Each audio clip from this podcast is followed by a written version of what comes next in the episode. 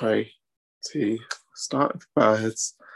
Dear Lord and Heavenly Father, I pray that you can give us your Holy Spirit now as we open your word.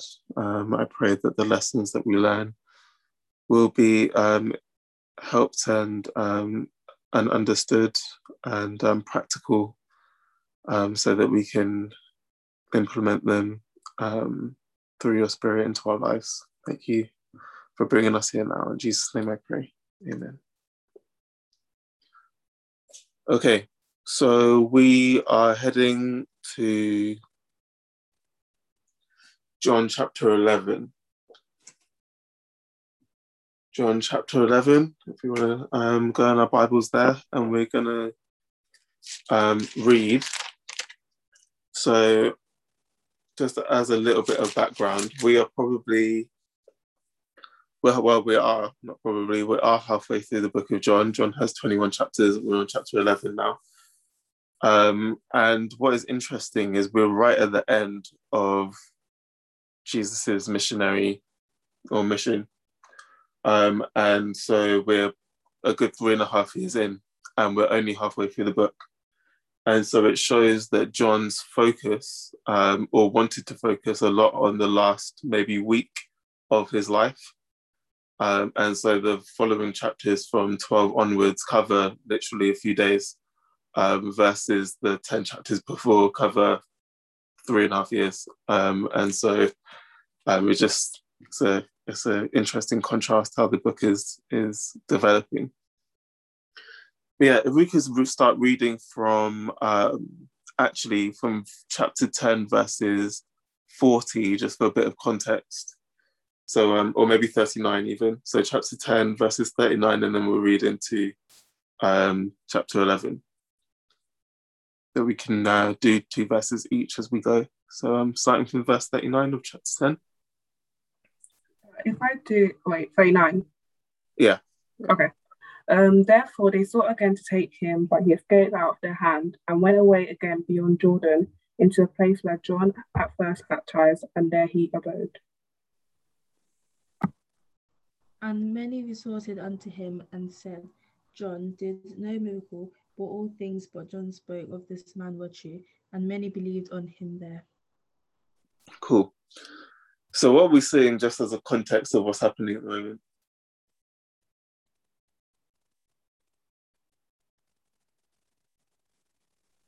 So, basically, he's on the run.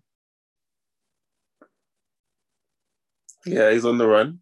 So he goes, um, he's on the run because of what? Who is he running from?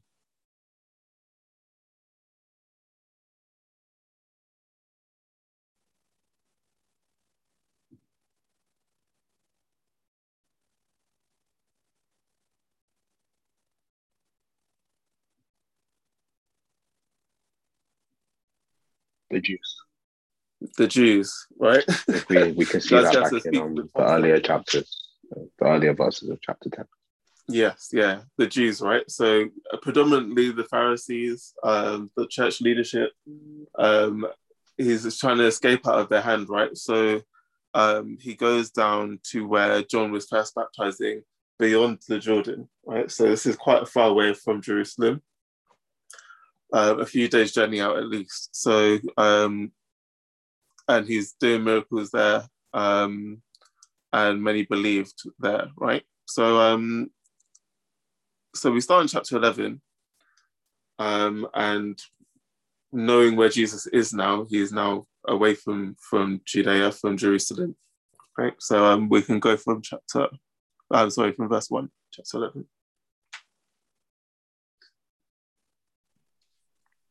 Now a certain man was sick, Lazarus of Bethany the town of Mary and her sister Martha.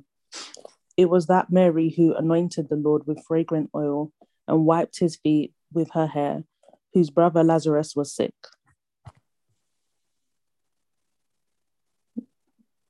Uh, yeah, keep going. Therefore, his sisters sent unto him, saying, Lord, behold, he whom thou lovest is sick. When Jesus heard that, he said, This sickness is not unto death, but for the glory of God, that the Son of God might be glorified thereby. Cool. So explain to me what's happened to the story so far.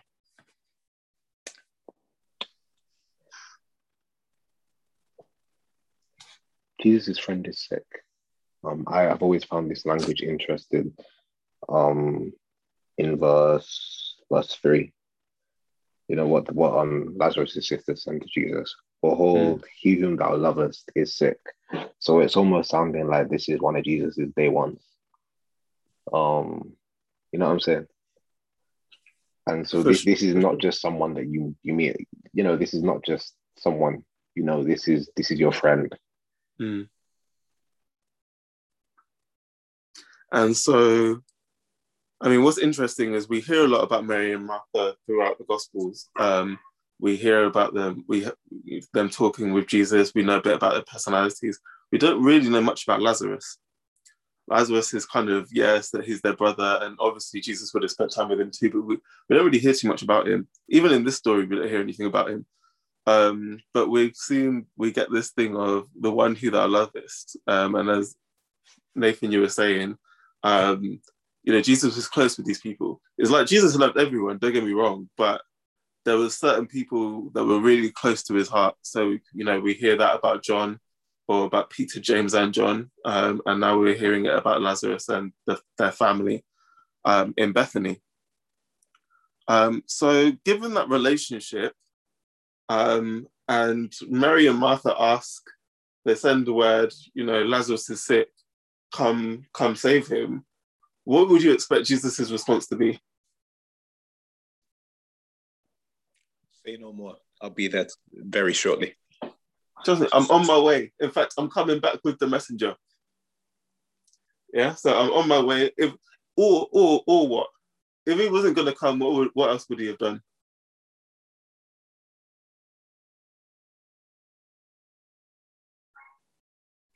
Maybe he'll just heal him then and there.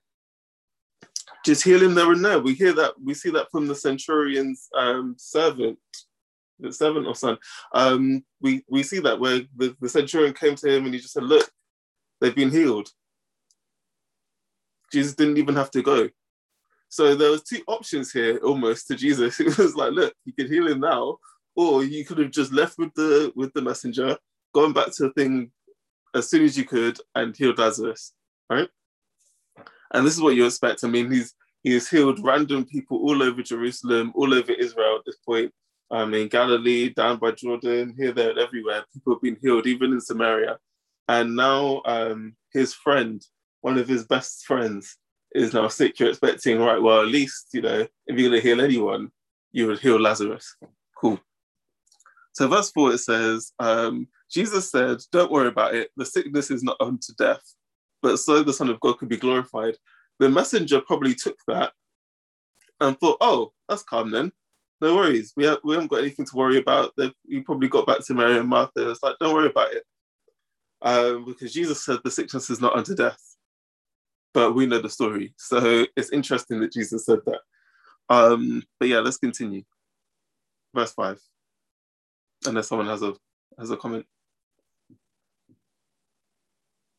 No? Okay, yeah, let's go. Verse 5. Now Jesus loved Martha and her sister Lazarus. When he had heard, therefore, that he was sick, he abode two days still in the same place where he was. Okay, so now now we've got the question, right?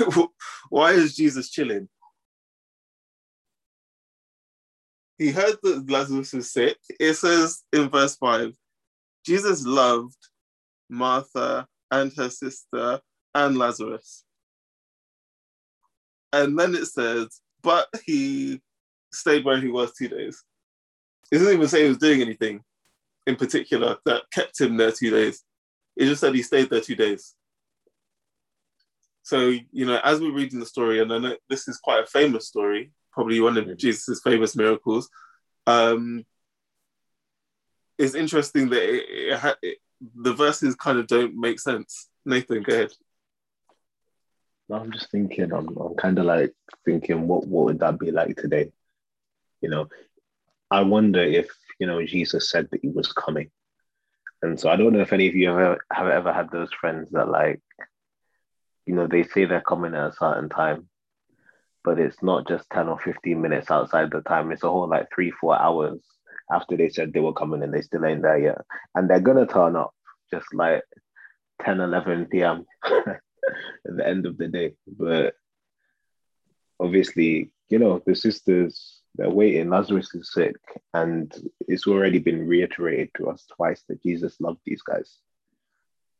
And so the confusion is, you know, we, we all know that when you love people, you show it. So obviously, what is going on with Jesus right now? He's just leaving them. What's more important? Sure, for sure. Um, and maybe what's going through the disciples' minds is that given that we've just got run out of Jerusalem and Bethany is so how where Bethany is, right, is you have Jerusalem, and on the east side of Jerusalem, you have the Mount of Olives. And on the other side of the Mount of Olives, you have this village of Bethany. So, you know, Jerusalem and Bethany are very close to each other. So maybe the disciples are thinking, look, maybe Jesus this doesn't want it in um in Jerusalem at this point. And um we just we just got run out of there. They're about to stone us or kill us or whatever the thing was. And you know what? Jesus ain't feeling to go back there too soon, even even for Lazarus. Right. So all of these, you know, thoughts and like, why? What's what's going on? Why didn't we leave straight away? All of this, um, these questions are probably in their minds. But yeah, let's continue. Verse seven.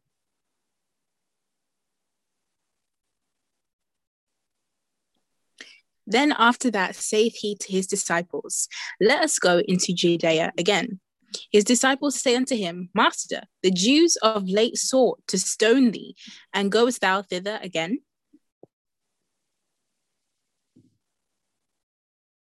Cool, cool, cool. So we can see that that was in their minds for sure. Um, also, this whole thing of so why are we going now versus two days ago? It's still there's still this question, but uh, but yeah, Jesus answered verse nine and ten. Jesus Are they not- answered, Sorry, go ahead, Imhotep. and Go then ahead, Nathan Imhotep. read. Um, yeah. Uh, are there, Jesus answered, Are there not 12 hours in the day?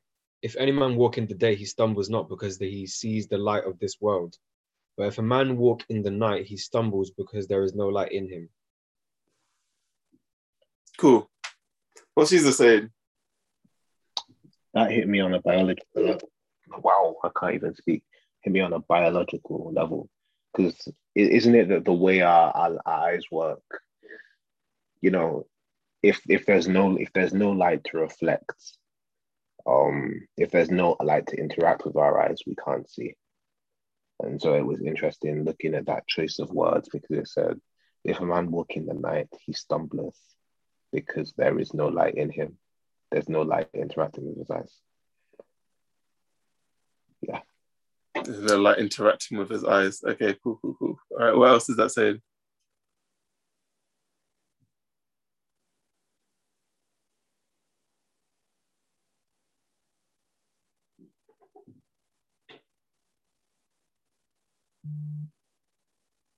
It says if they're not, if, are there not twelve hours in a day, right? And in, the Jewish time, there was like twelve hours of day, twelve hours of night.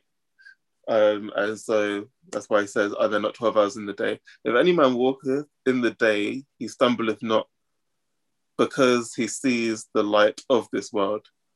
Right? But if a man walk in darkness, he stumbleth because there is no light in him. What is he talking about?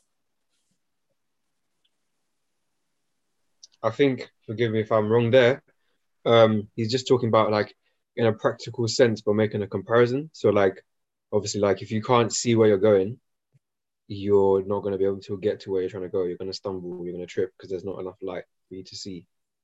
And I think that the parallel he was trying to make there was that he has this light inside of him that he like his those 12 hours of day aren't over for him. Like he's got time, he know he can see where. So I think maybe that's what he was trying to get at. Cool, cool, cool. Uh, Nathan, were you going to say something? No. Okay, cool. All right. Um, yeah, so it was, it was spot on, right? But Jesus is kind of saying this in like, I know my time has not yet come. God has given me a job to do, and I'm gonna have to do it. So ultimately, me going to Jerusalem, I know right now that this isn't the point of my death, and the point of my death is coming soon. Don't get me wrong, but right now it's not going to be the time. And so right now is in the light. So I better go and do my business now because if I'm if I'm walking in the light and I'm walking where God wants me to go, I know I'm safe. But if I'm walking outside of God's will, then you know I don't know where this is going to end up. And so Jesus is saying, look, when you have the the light, you better walk in it while you can, because the night is coming. Right, where you you know I won't be able to do this work forever. Um, God's timing, I'm gonna have to die soon, but while there is light left, I'm gonna do my job yeah, there's this actually, there's this quote that I saw that said, You're invincible until God says that He's done with you. And at the point that God says He's done with you, then, you know, you're um, entitled to being, you're going to die. Right. And so, you know, if God has given you a job to do, know that He's given you provision to fulfill it. Yeah. So yeah, Jesus is confident, but the rest of the disciples are feeling a bit um, a bit uneasy. The fact that they just ran out of Jerusalem and now Jesus is saying, "All right, let's go head back."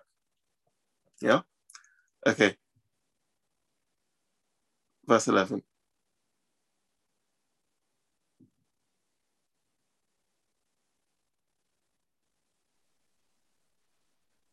These things said he, and after that he saith unto them, Our friend Lazarus sleepeth, but I go that I might wake him out of his sleep. Then said his disciples, Lord, if he sleep, he shall do well.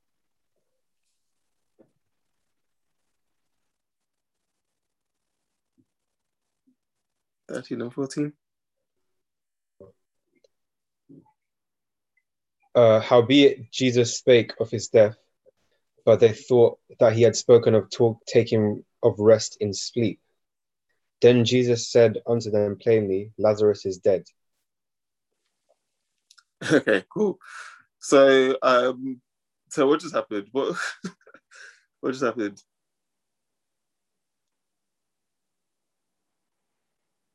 So Jesus has told them that Lazarus is asleep, is asleep. And they're like, Mhm. oh, okay, well, uh, if he's sleeping, then he'll be all right. And they didn't understand that what Jesus was referring to, he's actually dead. And then he just drops it to them, okay, but yeah, Lazarus is dead. So Yeah, I can cool. imagine you can imagine that they're like, what? But you just told us he was sleeping. Like, what do you mean he's asleep if he's dead? Do you know what I mean? What do you mean he's gonna be all right? Like that you're gonna wake him up out of death. So I can imagine there's probably a lot going on in their minds right now. Yeah, you know when we think, oh, you know what, just sleep it off, and then you'll be all right. So when Jesus says, "Oh, um, Lazarus is sleeping," they're saying, "Oh, oh, that's calm. Say no more. Like he'll sleep it off. He'll be well in a couple of days, no problem." Then Jesus is like, "No, no, I don't think you get it. The guy's dead." And, he, and like, "Oh, oh," um, and you can imagine all of these thoughts are coming into their mind. Well, why didn't we leave? um, Jordan sooner? Um, why haven't you healed him yet? Um, etc. etc. Why are we now going to Judea now that he's dead and now there's the risk of it? Surely, if we were going to risk it anytime, we should have risked it when he first, um, when he, we first knew he was sick. And so, you know, all of these challenging um, mindsets are coming to the disciples' heads. But yeah, let's continue. Um, verse 15.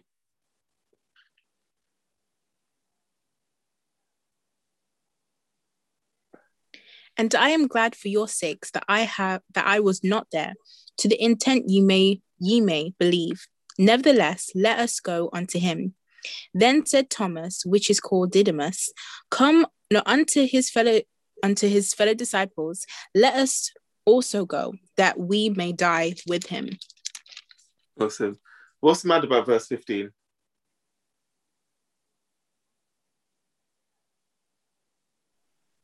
I feel like half the time Thomas says something, it's mad. I feel like Thomas was that disciple. For what, what cause is there for you not to die with him? And he's saying this. I'm not, I'm not really getting it. Thomas, let's discuss Thomas in a, in a second. Actually, we're gonna, let's let's do 15 first, and then we'll we'll come to Thomas. Um, yeah, what's mad about verse 15?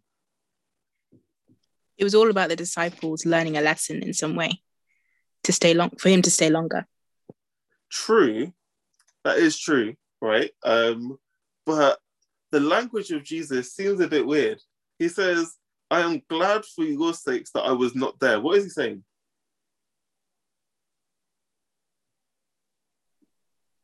I am glad that Lazarus is dead.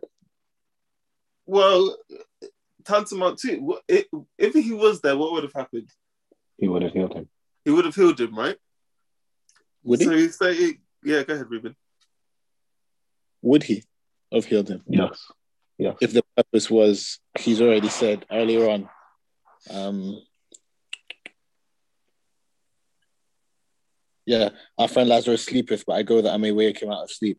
He's already alluded to the fact that there was a plan in place for for Lazarus, that something's going on because it's there's something that's about to happen and there's already a plan in place.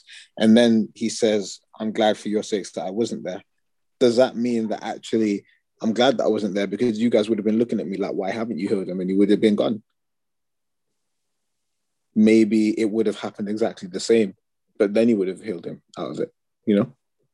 That's, And it true, would- that's a good point. The the disciples to see that and to still believe in Jesus, you know? To Mm. actually be like, oh yeah, you're you're our Lord and we follow you anywhere when you're letting our boy our boy die. For sure, that's a good point. Um, so, e- but either way, right? So either he would have healed him right then, or he would have left him um, to still be dead for the four days. It's still either way, it wouldn't have been what Jesus intended for the situation. And so Jesus is saying, "I'm glad for Lazarus's suffering slash death, so that you guys can believe." So what is it? What is he saying? Like what? How does that relate to us? I think it's like when we have certain struggles, like in life where we feel like there's no way out, for God to kind of just come through and it be unmistakably His doing that kind of helps to increase our faith and stuff. So, for example, like Lazarus, he's just told them that Lazarus is sleeping, then he said Lazarus is dead. And he's saying, I'm glad for your sake that you may believe like what like i think maybe what he was trying to do from that is kind of show okay when when you see this man come back from the grave you're gonna your faith is gonna be stronger maybe Hmm. something like that for sure. Um, and so we we start to understand, and we've kind of discussed um, this before, but we start to understand Jesus's and God's um, image of suffering, or how He relates to suffering, right? And not to say He doesn't feel it, because we're gonna we're gonna see in a minute that He does, but we have to understand God's ultimate goal is not to save us from um, suffering in fact, Jesus says, count the cost. Understand that going through this life isn't going to be easy. You're going to have to carry your cross with me. We're, we're, we're both going to have to die in this. And so, um, so God's ultimate goal is not to stop suffering, get it right. So never think, oh, God hasn't fixed this, so therefore he doesn't love me. Because it's likely that the reason why he hasn't fixed it is because he loves me. Yeah? Okay, let's continue. So, so yeah, talking about Thomas, right? What did we know about Thomas? He's called the doubter. He's called the doubter. Why is Thomas called the doubter? Predominantly, what's the moment that we're known for him doubting? when um when jesus come back out of the grave and he like doubted that he was actually alive so he's like oh yeah touch the hole in my hands and such Cool, cool, cool. Right, so that's Thomas, right? The doubter. Yeah. However, I feel like Thomas gets a little bit of a bad rap. Right? I think Thomas is probably the most honest of all of the disciples. Thomas is that guy who ju- will just speak his mind. Sorry, Jesus, I don't get it. I don't get it. I don't believe it. I don't get it. That's what Thomas. That's who Thomas is, right? He's not gonna just be like, oh, everyone else gets it, so let me just play along, and let me just um, uh, maybe I'll figure it out as we go. No, Thomas is like, look, look, you're gonna have to explain this to me again, or you're gonna have to show me, or we're gonna have to do something because I don't get it. right? And right here, again, he just goes, look, all right, well, if we're to go to Jerusalem and die, well, we better just die. Might as well die together. And so at least here, Thomas is, um, I don't know if he's saying this slightly facetiously, but he's he's there willing to sacrifice it all. Even if he doesn't get it, he's at least being um, genuine with the fact that, you know what, all right, well, this is what it is, this is what it is. And so I kind of like Thomas. But yeah, he has the wrong end of the stick for sure. Um, yeah, any other points on Thomas before we before we go?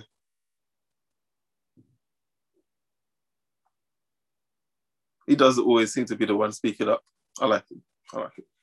Him. Him and Peter always the ones being being vocal with Jesus. But um, okay, let's continue. So verse seventeen.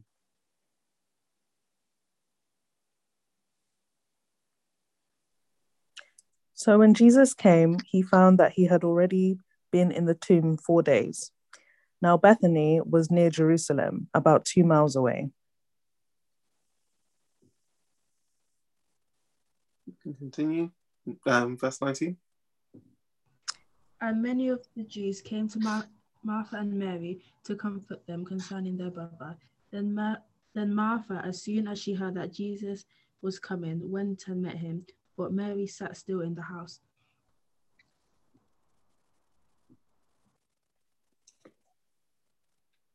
Then said Martha unto Jesus, Lord, if thou hadst been there, my brother had not died. But I know that even now, whatsoever thou wilt ask of God, God will give it thee. That's a Job moment. I'm sorry, guys, I'm skipping ahead, but that verse that Ruben just read, this idea that, Lord, everything is in your power. If you were here, Lazarus wouldn't have died. If you didn't allow it to happen, Lazarus wouldn't have died. Um, but then you've got this other verse that's saying, I know that whatever you ask God, God will give it to you. So kind of like, Lord, if you didn't allow this problem to happen, it wouldn't have happened, but you are the one that comes with the solution.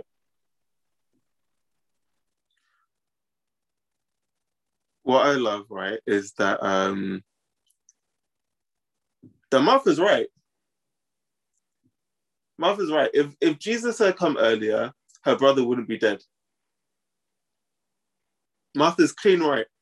And so, from a human perspective, from our perspective, um, you could quite easily say, well, yeah, I mean, she has she has right to be upset right now. That, you know, um, Jesus has been going around this place for three and a half years healing people. And when my brother gets sick, we're supposed to be his friends. And we tell him that he's sick, and he comes four days late. And because he comes four days late, my brother is dead. And if he was here, like he is here now, if he was here earlier, then my brother would still be alive. But as you said, Nathan, she she kind of says after that, but I know that whatever you, um, you ask of God, he will he'll give it to you. And I don't know what she's referring to here. Whether she's referring, um, I think she's more saying um, because I don't think she's fully clocking that Jesus can actually raise him from the dead yet. And so there's this um, there's this dichotomy with, within her. It's like you could have asked God to sort it out, and you didn't sort it out, and so here we are, right? So, and I'll tell you what, uh, you'll see why um, she doesn't quite understand that Jesus has come to raise him from the dead just now. So, um, verse 23 and 24.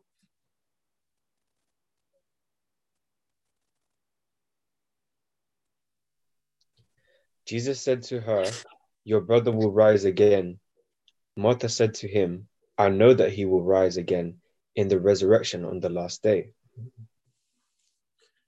So yeah, here we can see Martha's not in tune with the whole thing of the rising again, right?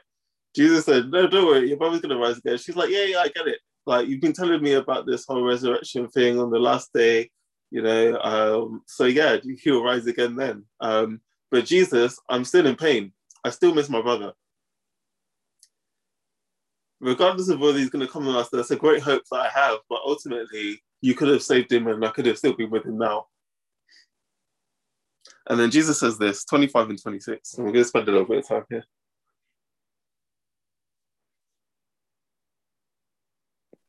Jesus said unto her, I am the resurrection and the life.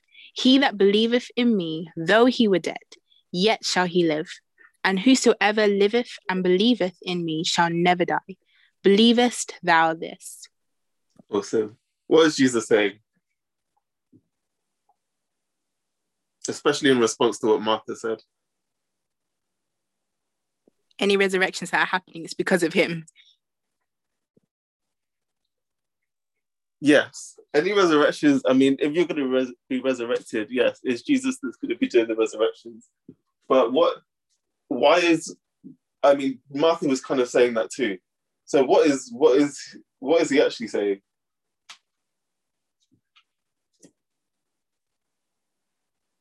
I think maybe he's kind of saying like, "Do you trust me to do what I say?" That Do you trust me to do what I say? Okay. like that, not to not to do what I say, but do you trust me when it, like that I have the ability to do what I'm what I say I can? Do you know what I mean?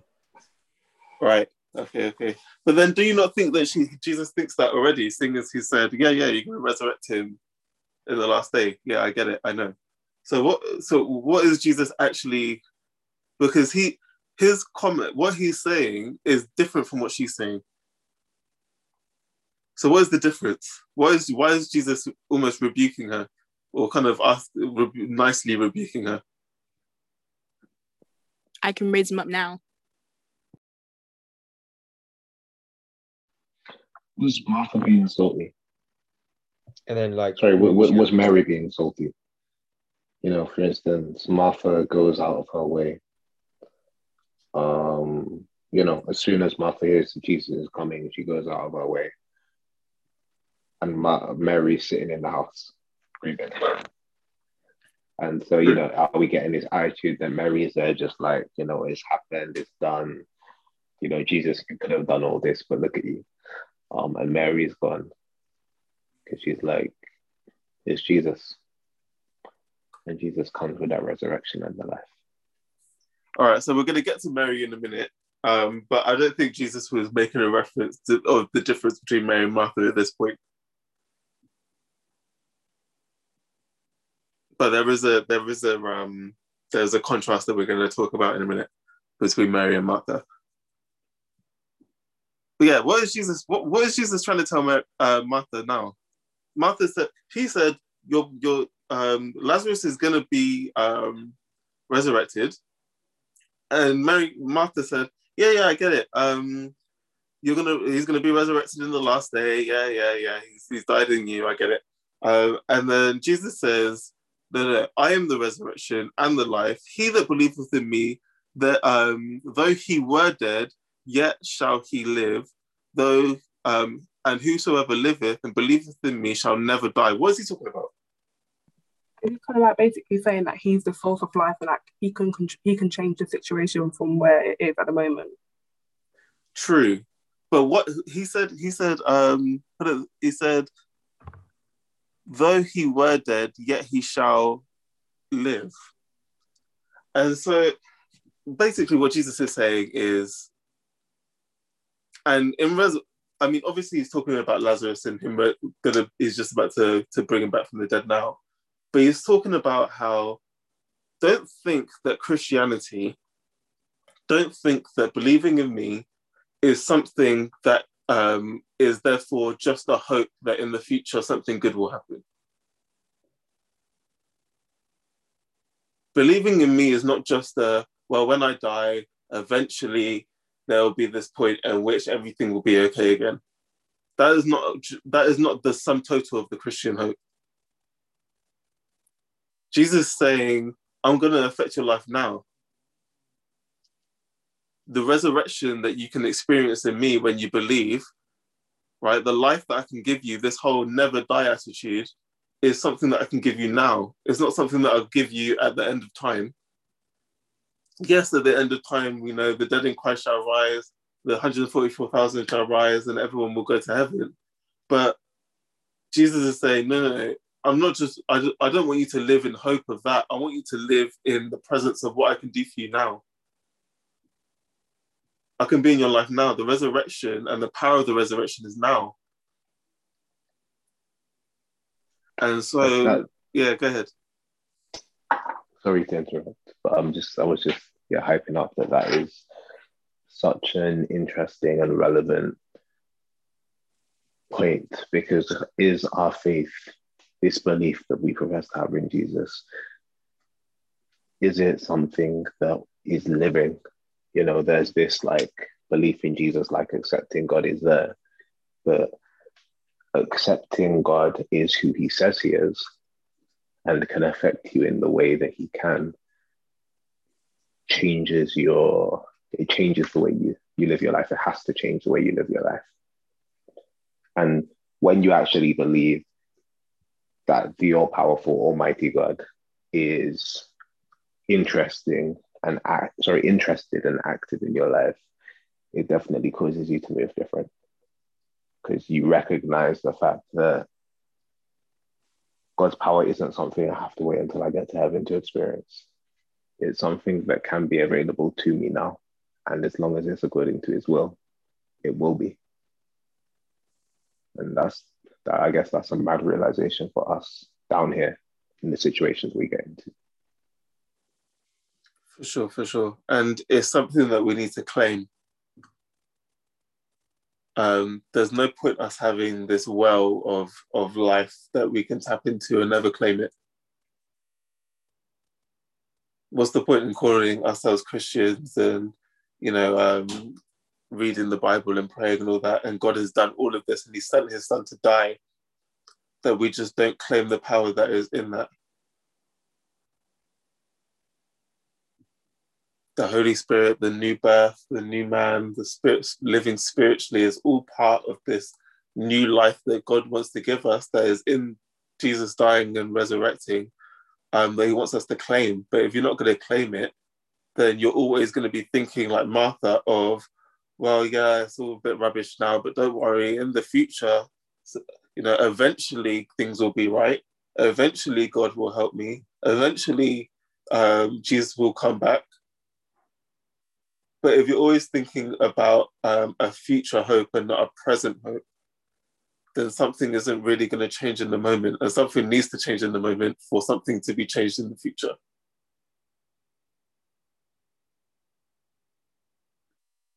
But yeah, let's carry on. Verse 27.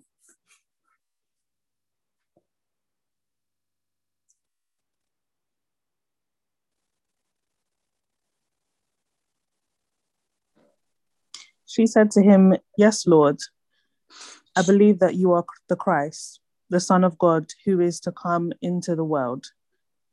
And when she had said these things, she went her way and secretly called Mary, her sister, saying, The teacher has come and is calling for you.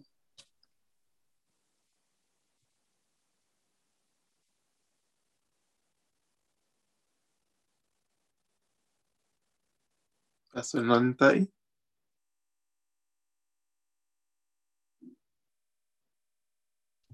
And when she heard it, she rose quickly and went to him. Now Jesus had not yet come into the village, but was still in the place where Martha had met him.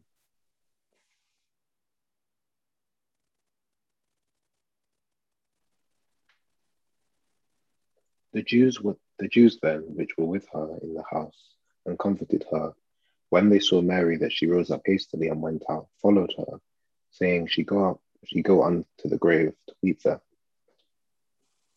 Then when Mary was come where Jesus was and saw him, she fell down at his feet, saying unto him, Lord, if thou hadst been here, my brother had not died.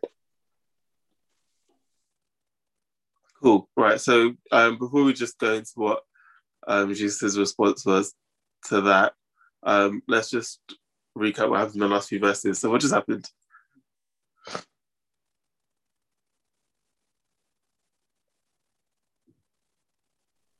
Mary sends a message to her sister saying that Jesus is here and he wants to see you. Um, and all the aunties and everyone that's grieving in the house sees that she's going somewhere, so they all follow her because you ain't you can't get no privacy. exactly right. So Martha goes to after talking to Jesus, right? Um, and Martha seems to come with more steam about this issue, right? Because as soon as she heard that Jesus was there, she ran out and was like, "Look, what, what, why were you here?" Right? Um, and then she goes to, to get Mary, and she says, "Oh, Jesus wants you." Um, and as she goes to go run at, um, after Jesus, everyone else there, because there's all the other Jews there from Jerusalem, are thinking, "Oh, she's probably going to grieve. Let's go and you know check up on her." Right? No privacy. And then what does she ask when she sees Jesus?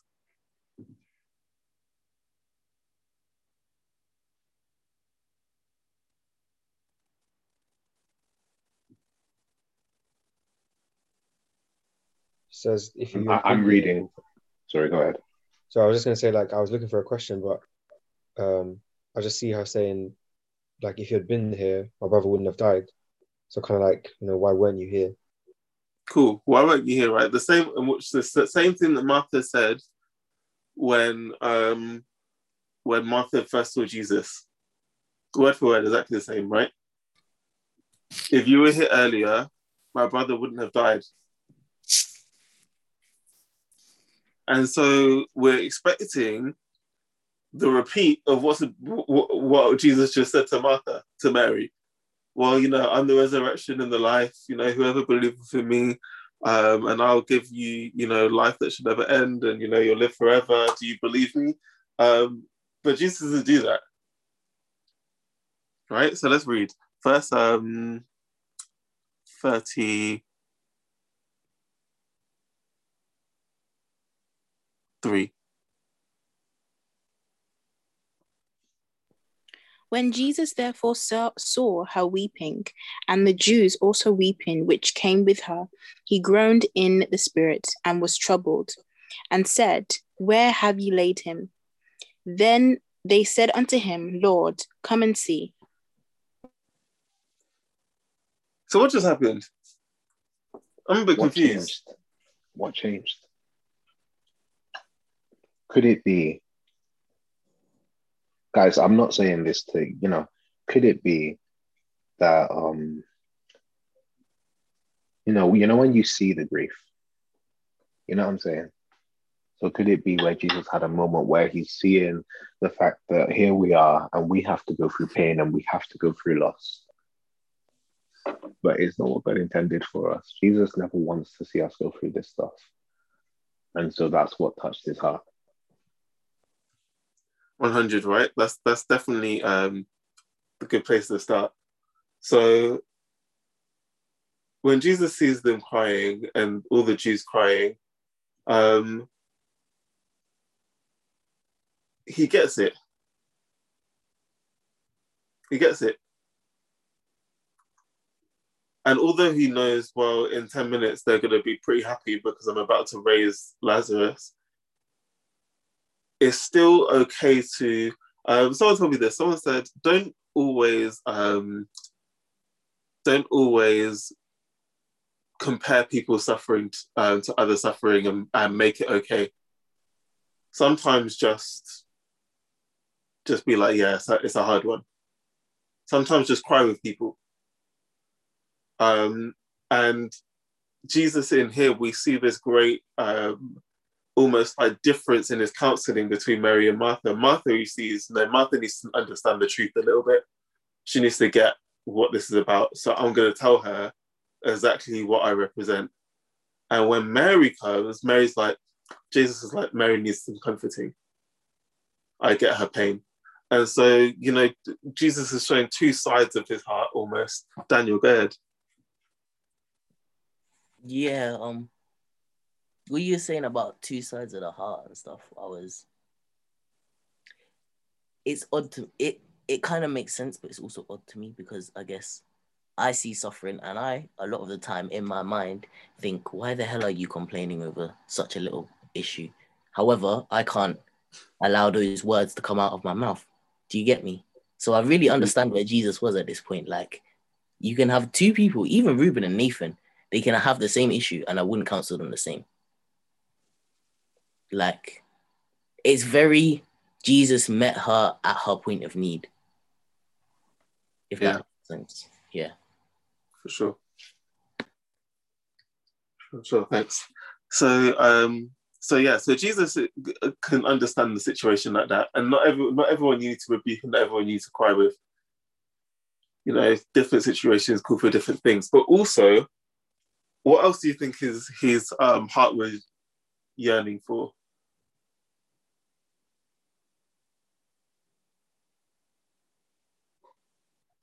Sorry, could you say the question again, please, Reese? What, what else, why else do you think Jesus' heart was troubled? Why else do you think um, his, his, his it says his spirit his um, he groaned in his in the spirit Because his friend Lazarus wasn't there.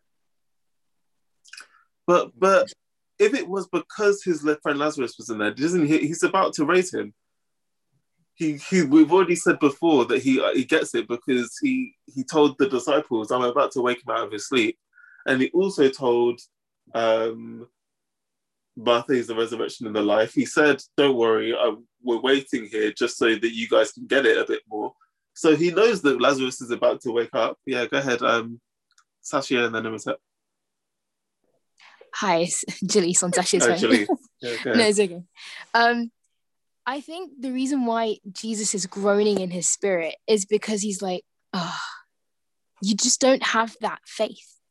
Um, you don't see what I can see. You're, you're looking at the present moment. And, and even, you know, Mary and Martha, like, yes, you know, Lord, I know he'll be raised at the last day. But he's like, I can, I can do more.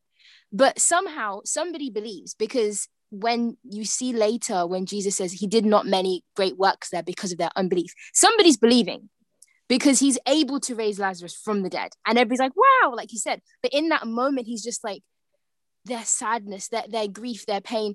You, you're looking at the present moment. You're not looking at, at what can come, what is possible. I, I don't know. Maybe that's that's just me personally. But that's what I kind of see when I see Jesus groaning. He's like, if only they would believe. If only they'd see it from from my perspective.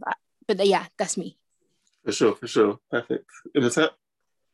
My, uh, I think first of all, Jalise, yeah, wow, bang on with that stuff like that. Definitely, I think that there's definitely elements of that that make a huge part of it because like, like Jesus sees, you know, the past, present, and future all at once. So it's like he's able to see it all, and he's able to see, like, what God has planned for everyone. So like us understanding it in our head to and not understanding it in our heart and not having that faith definitely would have kind of be something that could cause him to groan. But I think what I thought was something much more simple because I don't know if you guys remember some time ago we did a study about what can make like God what what moves God's heart.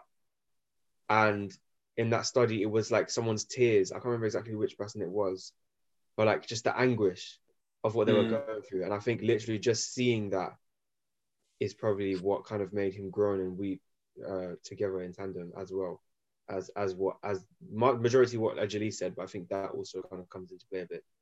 For sure, for sure. Which links to what we were saying before. Um, 100. So yeah, I think there are those two aspects. I think God, um, Jesus' heart was was yearning for them um, in a sympathetic way, but also from a spiritual standpoint, they just don't get it. And more, and even so much that this like this is what sin has caused. That you know, I could be. I'm standing here um, as God in the flesh, um, and yet these people just don't they just don't get it. They don't get what i'm about. They don't get what power i have. Um and how and and as much as i've sat there and spoke to them and told them and said what i'm about they still just don't quite understand. Um and i guess there's that hope in there that hopefully after this they, they'll get to know a bit more um and so yeah there's there's there's that there's there's two angles to it for sure you guys you guys hit it on the head but yeah, let's continue. So, um, verse 35, shortest verse in the Bible.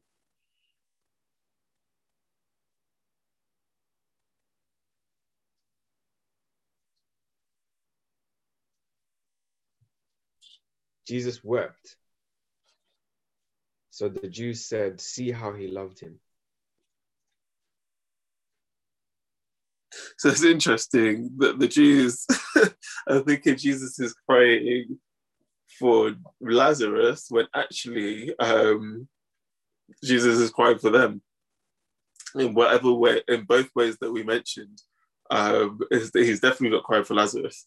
So yeah, this is an interesting, um, interesting that they said that. But yeah, let's continue. Verse um, 37.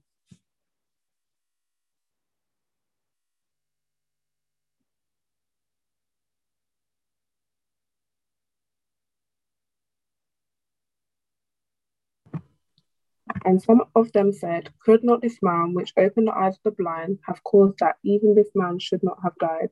Jesus, therefore, again groaning in himself, cometh to the grave. It was a cave, and a stone laid upon it. Awesome. And I think that's a that's a reasonable question, but also at the same time, you'd be thinking, yeah, he he.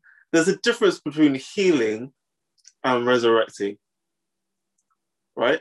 And so you know, you can heal someone from the um, you can heal someone from blindness. You can you know make a paraplegic walk. And don't get me wrong, I, I can't do those things. I'm not saying like that's an easy thing to do or that you can see that every day, but there's that's like a miracle that Jesus was doing left, right, and center. And even when Jesus has raised someone from the dead before, for example, uh, Jairus' daughter, it was like it was just done. It was just like she just died and Jesus got on the scene. Um, and so this is something of a completely different magnitude. The man has been dead for four days. And you can imagine in that climate, um, you know, the, the people used to have funerals back then on the same day they died. So it's literally, oh, so and so has died. We're having the funeral right now. Are you coming or not? It's one of them ones. Um, and you grieve as you learn that they're dead. That's kind of what's going on because the body would decompose so quickly because of the climate.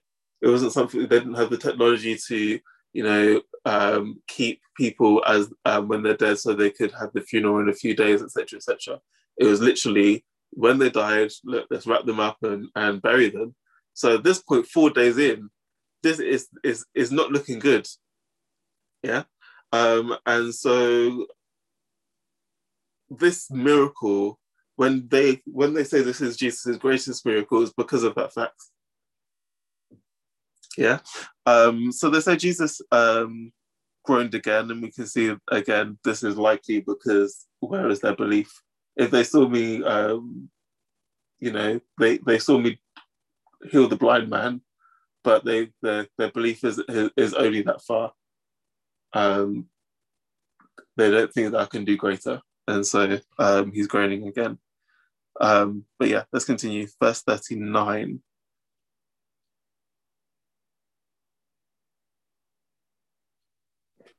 Jesus said, Take ye away the stone. Martha, the sister of him that was dead, saith unto him, Lord, by this time he stinketh, for he hath been dead four days. Jesus said unto her, Said I not unto thee that if thou wouldest believe, thou shouldest see the glory of God?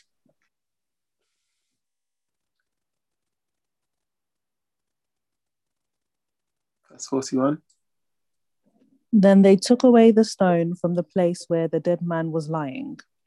And Jesus lifted up his eyes and said, Father, I thank you that you have heard me. What's um Jaleesa you mentioned before about someone that had faith.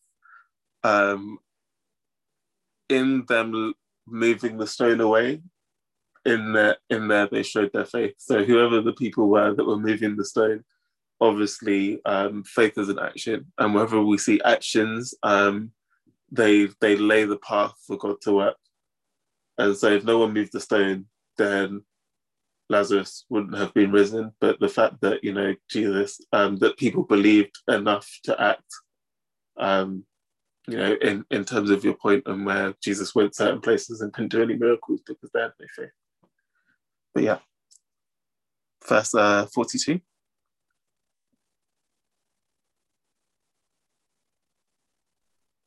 And I knew that thou hears me always, but because of the people which stand by, I said it, that they may believe that thou hast sent me. Mm-hmm. And that when he and when he thus had spoken, he cried with a loud voice, Lazarus, come forth.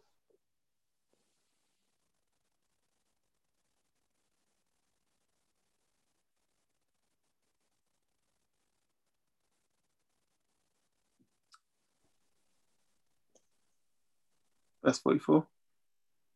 And he that was dead came forth, bound hand and foot with grave clothes, and his face was bound about with a napkin.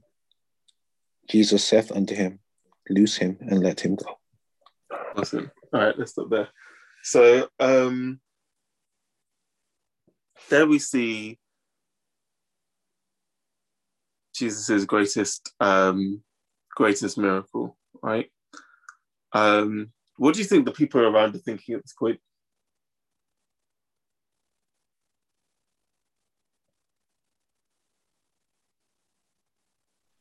Repeat that question, please. What do you think the people are, are thinking right now? They've just seen a man who was dead for four days stand in front of them walking. I've left the scene. You'd leave I the have scene. left the scene. I've left the scene. I'm not there. What, what you want me to say? Ah. oh, Sashia okay, slash no. drinks. mm, No, sorry, I had just got that. go ahead.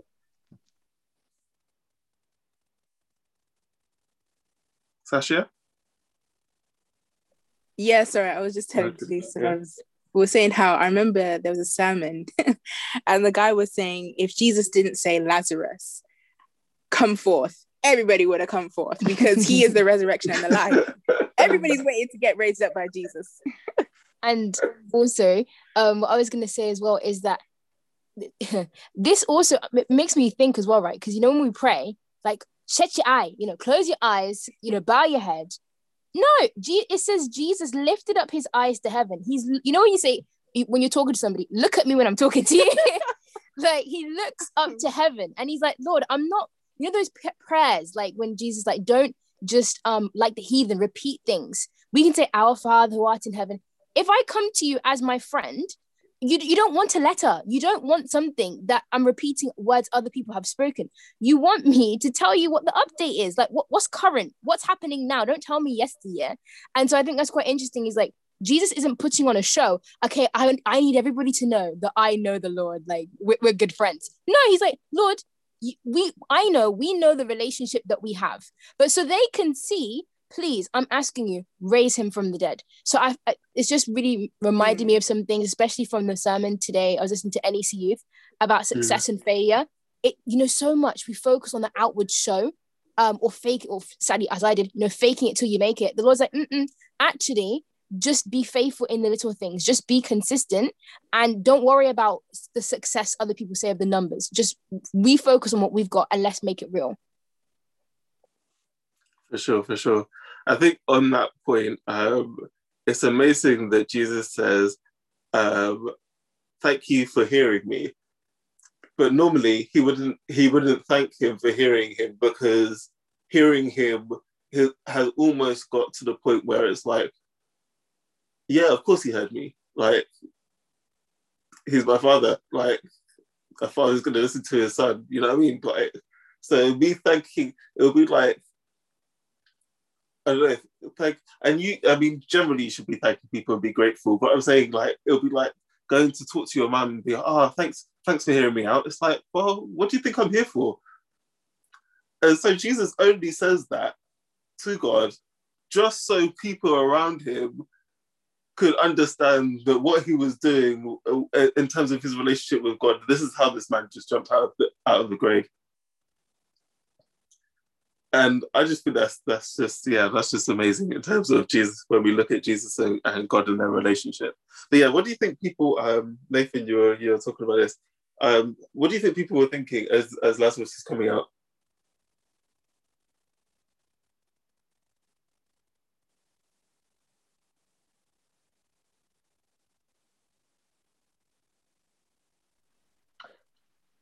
Guys, I'm not trying to take us on another tangent, but just this idea that Jesus spoke and it happened.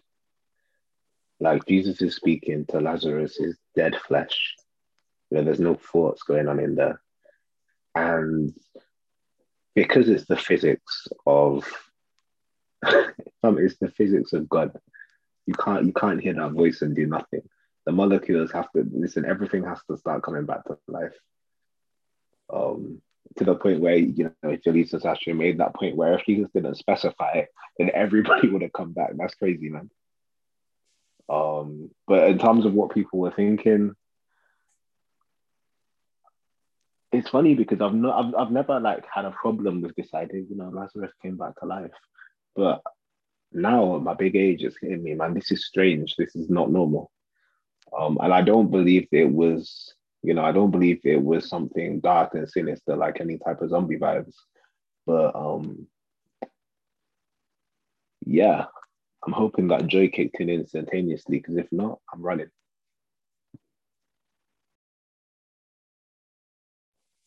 I mean, yeah, I don't, obviously no one has ever seen something like this before. And in my mind's eye, as Jesus says it, there's like a there's like a there's a moment before anything happens. There's like an eerie silence. It's like Lazarus come forth, and there's like, and then you start to hear like rustling in the cave, and then you start to see the shadow come forth into the sun. And yeah, it's just it's just got to be astonishment and here we see like um we have points of like the understanding of um the state of the dead obviously if lazarus was in heaven for four days um, it would be a bit harsh for jesus to call him back down to earth to spend the rest of his life on earth before he could be resurrected in the final day. So um so yeah obviously lazarus was in heaven but yeah just it's just amazing to think that the the voice of God who said, you know, let there be light, um, and all the rest of creation, there's the there's the same voice that um, is calling Lazarus from the dead, um, and we know, and we spoke about the idea that John and the purpose of John's book is to help us understand Jesus' divinity, and so if any miracle um, helped helped us understand that, it's this one if someone four days into death, body rotting, smell, it says the the thing stinketh as an odor. It doesn't smell good. When the people rolled the stone away, you would have smelt it. And so it's impossible for it to be like, oh, maybe he was just in a coma. Maybe he was um, sick and sleeping. No, no, the man was dead and dead for four days. And for someone to come out and say, not touch the body, you know, just from outside the tomb, not even seeing the body, from outside the tomb to say Lazarus come forth and a dead man gets up and walks over is just incredible. And so, um, and so the reaction of the people unless your heart is as hard as stone at this point, I'm thinking, surely, surely, if, if, if nothing has given you faith up to this point, it's this. Like, and this is uh, where, that's what I was saying, we're at the end of Jesus' ministry.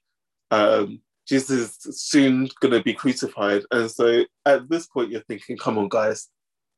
Jesus thinking, disciples, come, like, this is the last thing before we go into the time of trouble like this is supposed to be building our faith for the for the time in which we're about to touch in a week's time. Please, please get the help. What I'm about. I'm the resurrection and the life. And this whole thing is is supposed to be a a, a metaphor for how God can influence our lives. Um, Jesus, how Jesus can influence our lives in terms of, you know, we we're born in sin, shaped in iniquity. We could only ever sin and do wrong but Jesus is the resurrection and the life. Now, not when he comes, not when the, the clouds split and he comes in the sky, but now. Any other points before we um, just finish the chapter?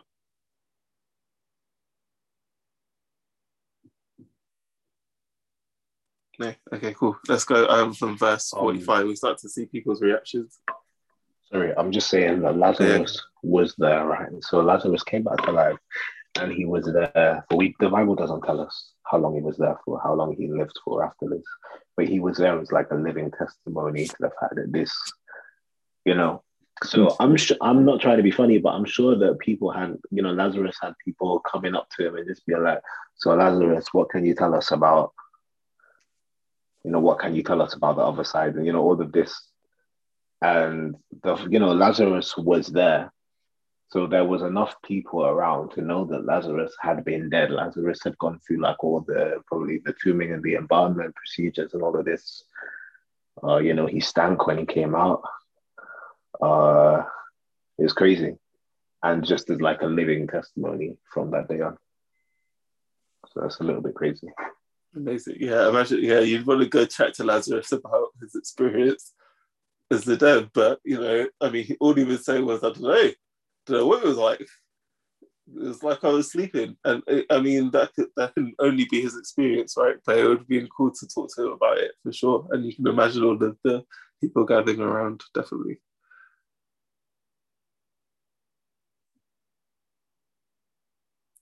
Yeah, um, verse forty-five. Then many of the Jews which came to Mary and had seen the things which Jesus did believed on him. But some of them went their ways to the Pharisees and told them the things that Jesus had done. So people straight snitching. Mm. Man brought man brought someone back from the dead, and they're like, right, let's go tell the Pharisees. You guys imagine, man, coming like um, coming like paparazzi, in as much as who can who can give the best account first. Um, then gathered the chief priest and the Pharisees' council, and the Pharisees a council, and said, What do we? For this man doeth many miracles.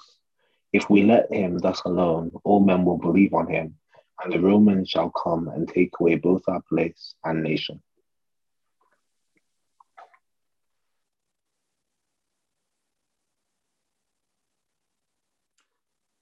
What's interesting, right? Before I was going to move on, but before we, we get there, these the mindset of the Pharisees, right,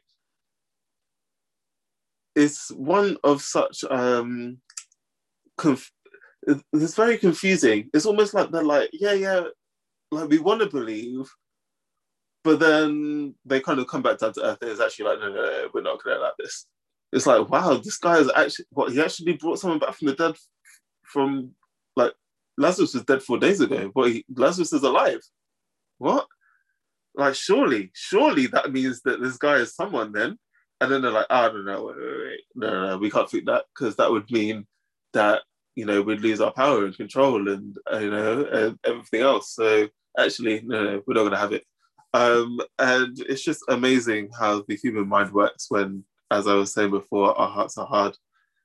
Um, not something that we should allow to happen for sure. Pray every day for a soft heart. Um, but yeah, so carrying on, verse um, 49.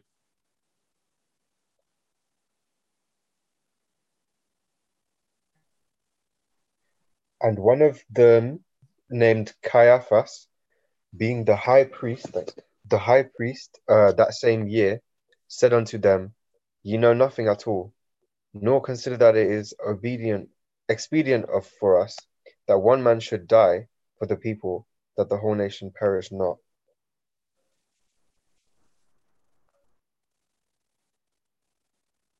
Fifty-one. And this spake he not of himself, but being high priest that year, he prophesied that Jesus should die for the nation, and not for that nation only, but also we should gather together in one the children of God that were scattered abroad. Awesome. And so um, they have this idea that Caiaphas says, no, I don't know what you guys are talking about. The Romans aren't coming anyway because we're going to get it because better one man die than all of us die. And little did he, although he was saying that selfishly in and of himself, um, little did he know that he was actually saying exactly what was happening. This was exactly the deal that Jesus was coming to save everyone.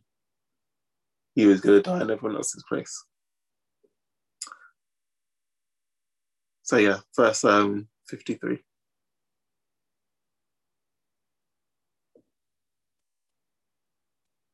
Can I just say as well that um, yeah.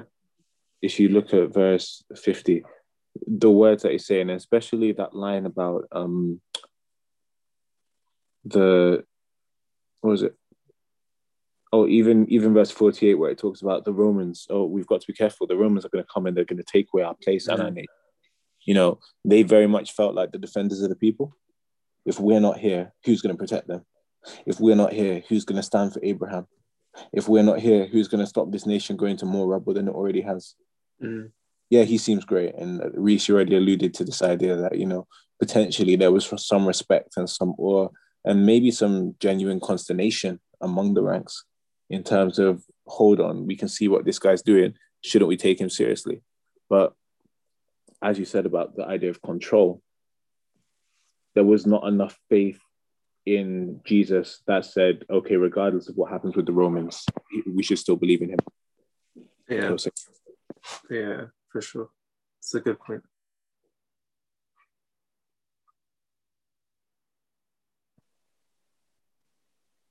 Uh, yeah, so uh, verse 53. Then from that day forth they took counsel together for to put him to death.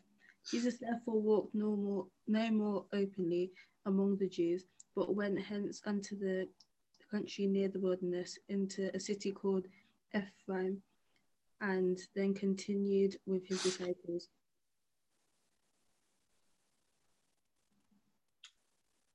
Fifty-five. Now the Passover of the Jews was at hand, and many went up from the country to Jerusalem before the Passover to purify themselves. They were looking for Jesus and saying to one another as they stood in the temple, What do you think? That he will not come to feast to the feast at all?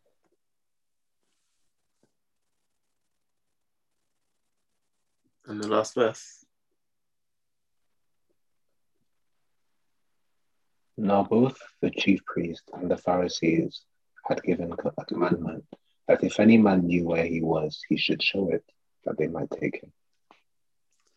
And so this is the um the last taste in the mouth of Jesus' greatest miracle. That it was this that broke the straw of the camel's back and so forth. I mean, before this, they were plotting and they didn't like who Jesus was. And you know, if they had a chance, they probably would have gotten before. But this, this was the the action that was like, right, this this is, this is enough is enough. If you if you know where he is, tell us because we're about to grab him. Yeah, this is this was the point in which the Pharisees and the um and the church leadership, the the Sanhedrin were like, right, it's time to um it's time to call it a day. Like if man is healing people, um, you know, that's bad, that's that's intense, and people are following him. We didn't like it. If man is raising people from the dead, it's actually impossible for people not to believe in him after that. And so we need to deal with this now. And the question is did Jesus know that this was going to be the reaction?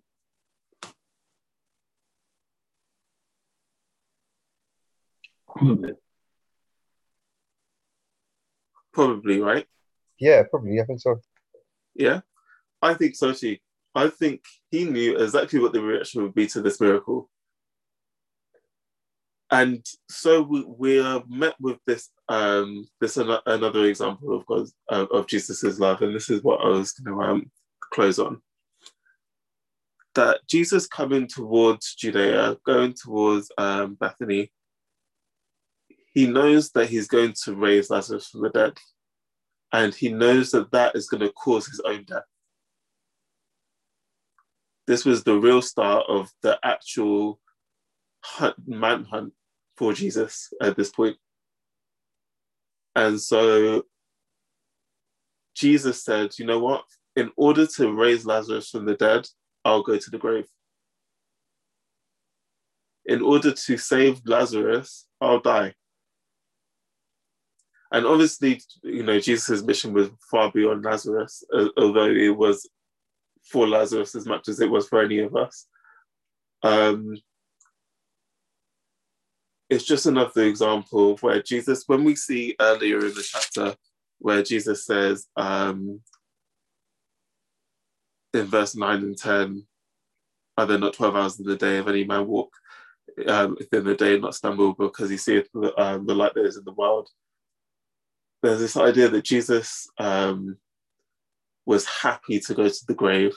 He was happy to take Lazarus's punishment or Lazarus's death that Lazarus just received.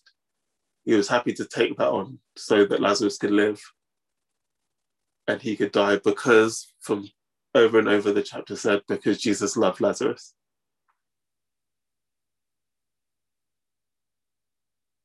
Jesus loved Lazarus. That's it. And so when he saw, oh, it's Lazarus, say bringing him back from the dead, or um, or letting him die and being safe, bringing back from the dead and me die, or me being safe and and Lazarus die, it was an easy choice. Um, Ruben, go ahead.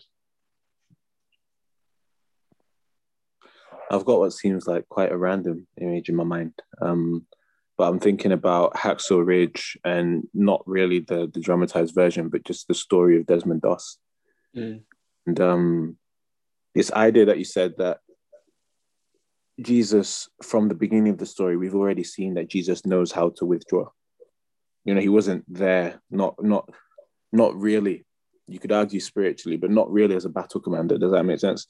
But Yeah. but he knows when to call it a day, when to press the attack, when to withdraw. He knows all these things. And it looks like he knew which parts of the country that he would be safe in, which he'd be accepted in, which he could chill for a bit. And yet, exactly as you said, he didn't think, oh, my life is more precious than that of Lazarus. Sometimes we need to let one go and just live to fight another day. It, um, this, this this same idea that um, I remember from the Desmond Doss story of um, Lord, let me just get one more. Um, I can imagine him going to God and saying, "Okay, God, you've got one more mission for me, but let me just do one more. You've got one more person for me to save. It happens to be my brother. It happens to be Lazarus. It happens to be my friend that I love. But regardless of who it was, if you've got a mission for me, I'm willing to accept it. If you've got a way for me to show love to my people, then I'm willing to do that. Let me just get one more. And even when he saw the people getting more incensed, when he saw in the crowd that there were, you know, that one spy and that two spy that he knows from long time have always been rabbiting back to the Pharisees. When, he sees these people, he doesn't say, hold on, let me stop. I'll come back and do this on the low key. He does it anyway. Um, that's what I was thinking. Oh, for sure. Yeah. Thanks. Any other points before we, we wrap up?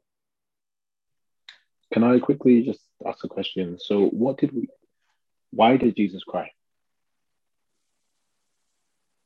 Um, I know we were we were discussing that earlier, but what was the consensus? Were we saying it was to do with the fact that the people didn't actually have the faith that there was that there was more that he could do for them, or was it for another reason?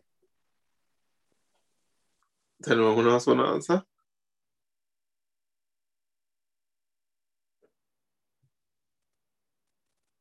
I mean, it was mostly Jaleesa's and I think Imhotep's points um, that I think crowned it.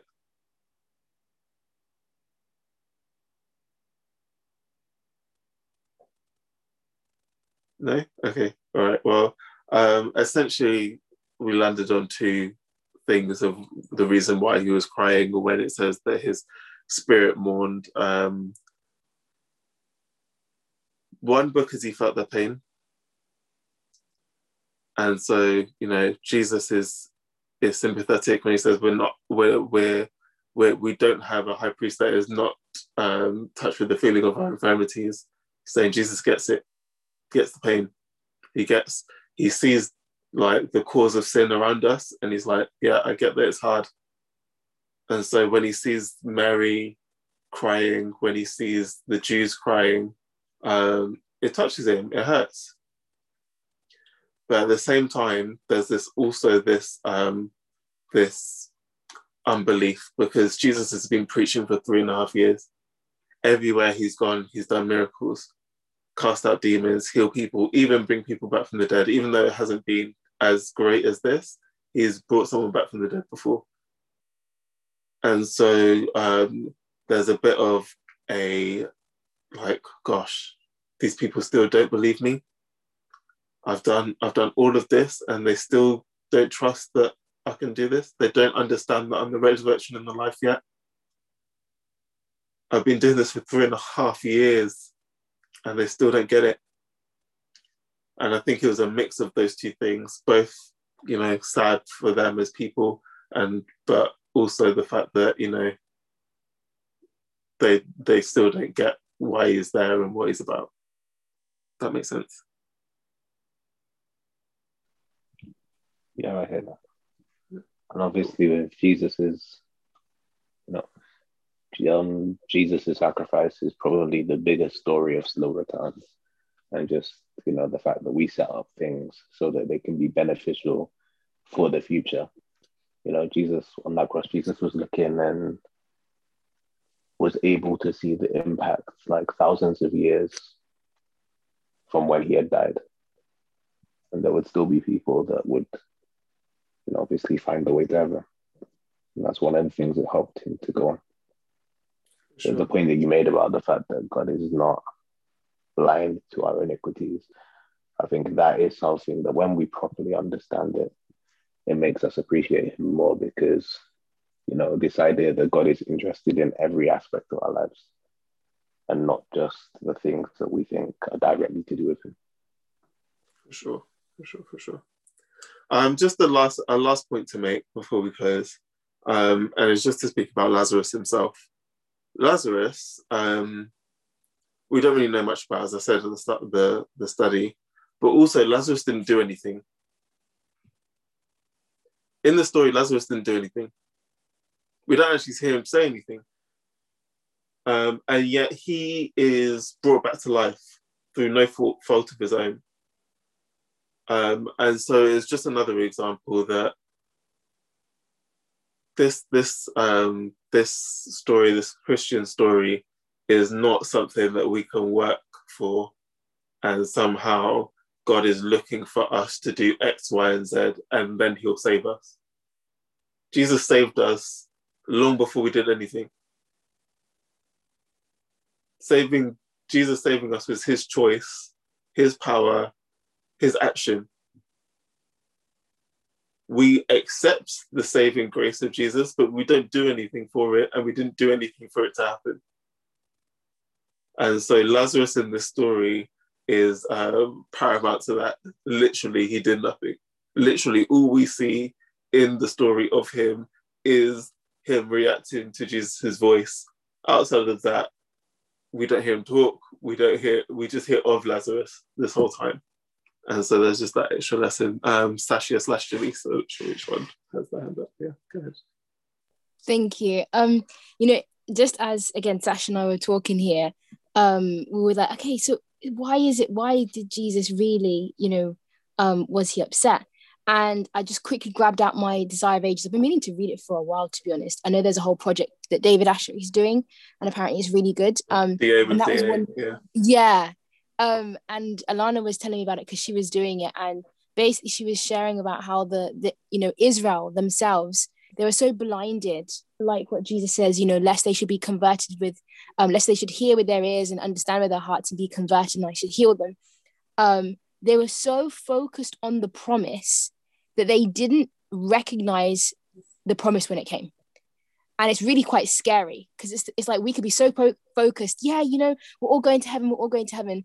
But like are we actually focused on on being ready to receive that promise? Because then when when christ came they weren't ready for him because they were expecting his second coming. They're expecting to have what what they wanted met.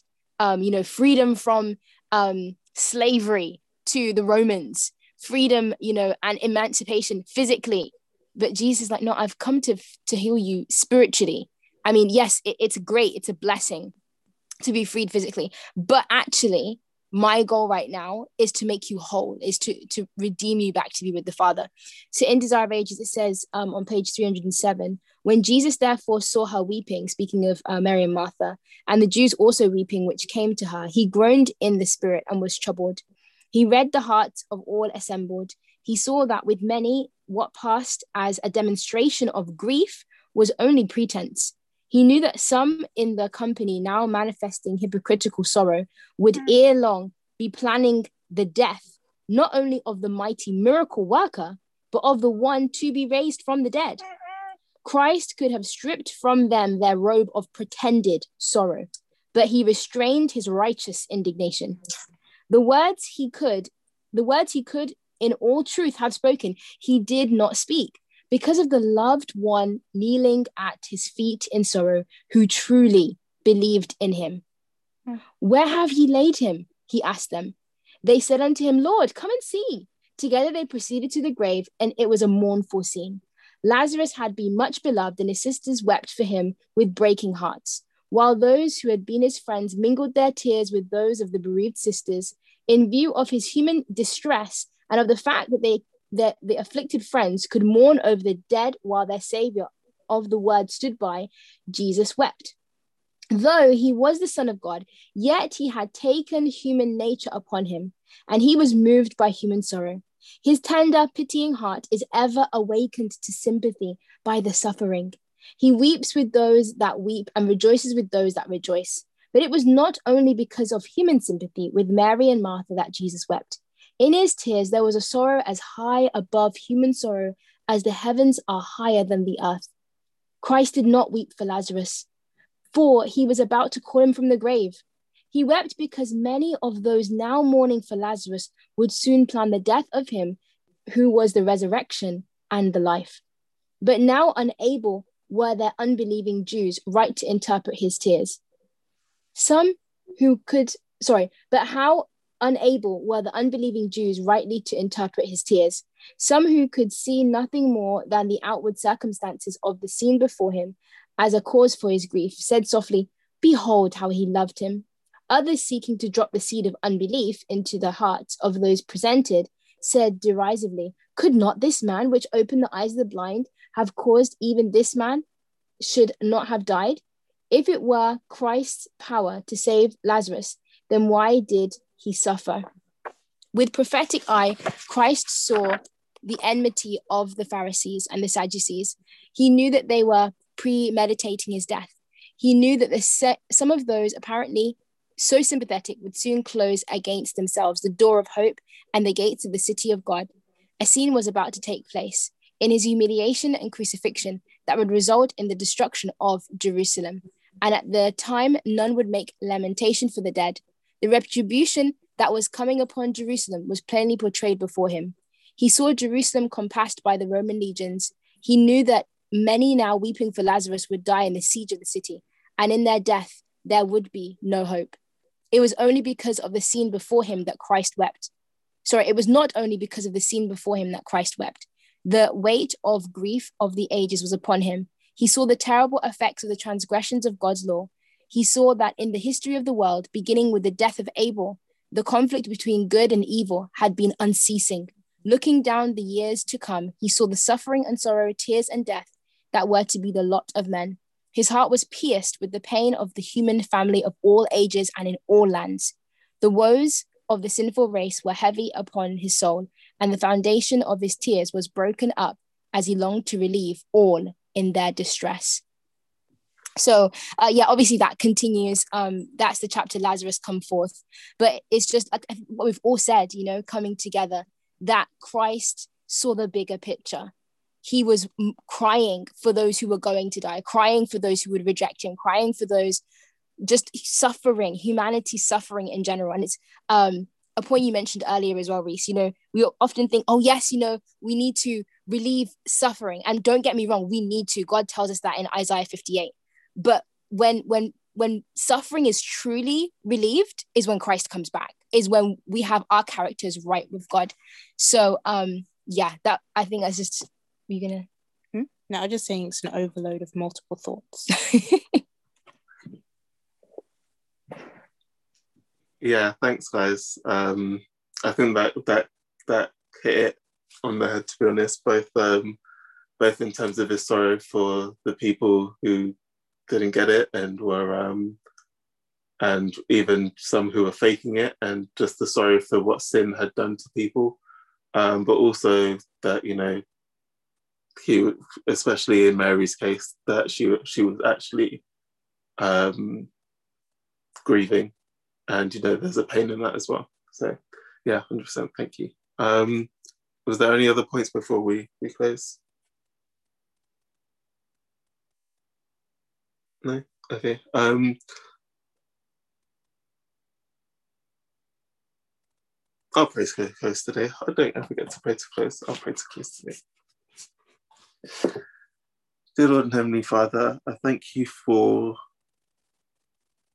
giving us this study. Um, I think there's so many lessons in here, especially about your love um, and how much you want us to get it. We, you, you want us to get it. You want us to um, connect with you more. You want us to understand really the power that you have given us to overcome the things of this world. And although you have not promised to take away all suffering, you have promised to be with us in all suffering. And somehow there's still supposed to be peace when you give us your spirit through all suffering. So I just pray that you can help us to claim that that power, claim that newness, claim that um, that resurrection, um, and so that we can be new people in you. Thank you for bringing all the youth here today, and I pray that we um, continue in the Sabbath and have a good week um, as we go into this coming week. In Jesus' name I pray. Amen. Amen. All right, guys, thanks for coming as usual. And I shall see you on the uh, next Sabbath. Thank you for the study. Thank you. Thank